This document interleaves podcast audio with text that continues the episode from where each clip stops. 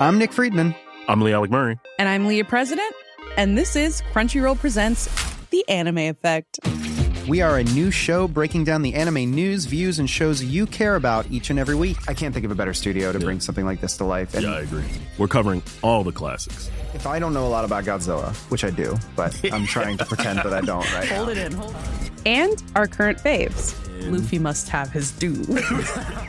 Tune in every week for the latest anime updates and possibly a few debates. Oof. I remember, what was that? say what you're going to say and I'll circle back. You can listen to Crunchyroll Presents The Anime Effect every Friday wherever you get your podcasts and watch full video episodes on Crunchyroll or the Crunchyroll YouTube channel.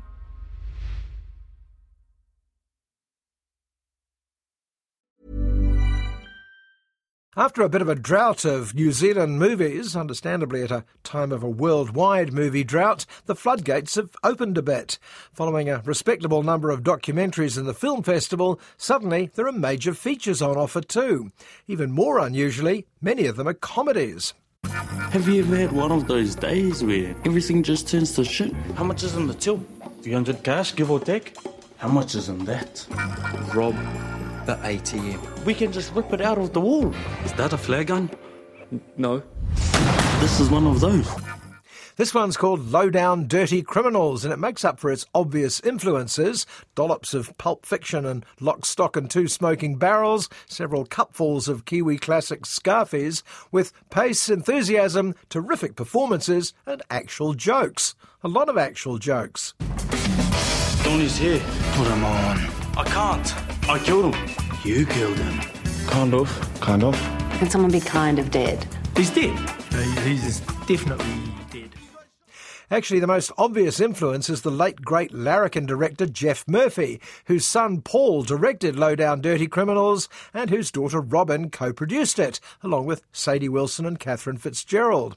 It's often a case of spot the Murphyisms, from Geoff's band Blerta on the radio at one point to the pork pie hat sported by Robbie Magasiva as one of the villains. Tell us where it is, we'll be on our way.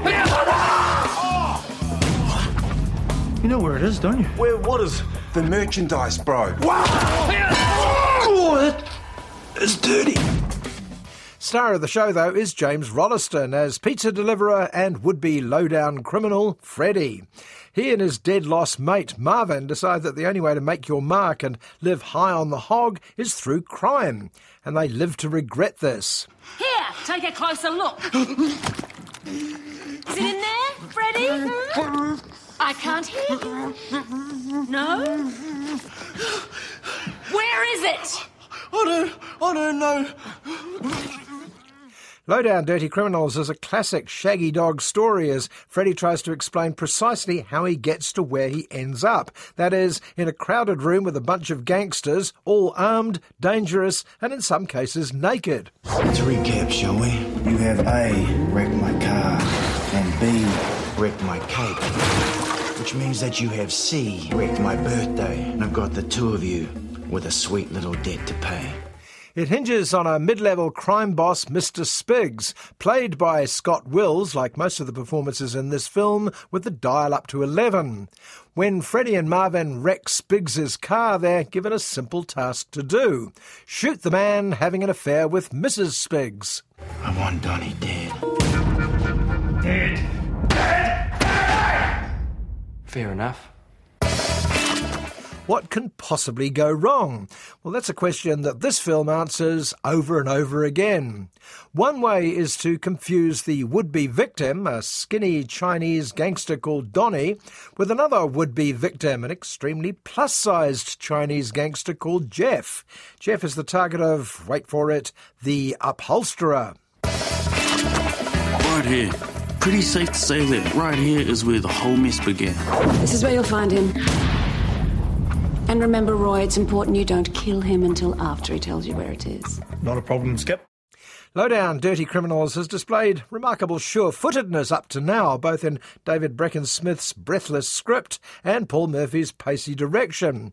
But it moves up a notch with the introduction of the upholsterer, played by Rebecca Gibney. But tell me, son, is it worth your life? Is getting all the money you ever dreamed of, is it really worth dying for? Hmm? Where is it? Australia's favourite TV mum, Rebecca, is both chilling and hilarious as a female crime lord. And her idiot sidekicks, Cohen Holloway and Robbie Magasiva, are a uniquely Kiwi take on John Travolta and Samuel L. Jackson in Pulp Fiction. You guys shot the wrong man, didn't you? It was meant to be the skinny man, not the fat man. Fat man. Really fat. What about the merchandise? What merchandise? Freddy stole it from him, killed him, and then gave it to you. Did the fat guy give it to you? Or did the skinny guy give it to you? Where is it? As I said at the start, not even its best friends are going to claim Low Down Dirty Criminals as groundbreakingly original. But a valuable lesson Geoff Murphy taught us all those years ago is if you tell a cliched Hollywood story with a New Zealand accent, it's funny. Funny and strangely fresh. You treat me like an idiot, and I don't like it. You don't like it? I do not. You know there's a saying. You teach people how to treat you. What? Okay, the bad news is that the film peters out a little at the end. A comedy heist romp without a mid credits postscript scene just feels incomplete somehow these days. And there are some scenes involving stomachs that might test the strength of yours.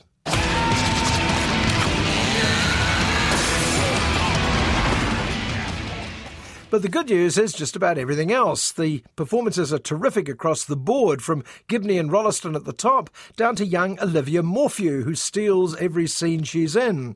And this is a film that, unlike some, knows what to do with cameos from the likes of Thomas Sainsbury. You're undressing me with your eyes. What? What's going on, babe? I'm hungry. He's undressing me with his eyes. Hey, you're a little skank! The script is terrific, the direction is spot on, the characters are sharply drawn and often hilarious. And this is one New Zealand comedy that doesn't have to be protected with words like quirky or uniquely Kiwi. When a film's funny, it doesn't need any protection at all.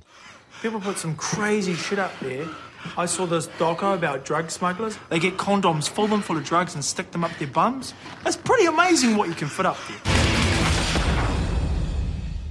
The best thing about a Kiwi comedy like Low Down Dirty Criminals is it's unlikely to be overtaken by events. It's just a movie, and sometimes, like now, you just want to go to a movie.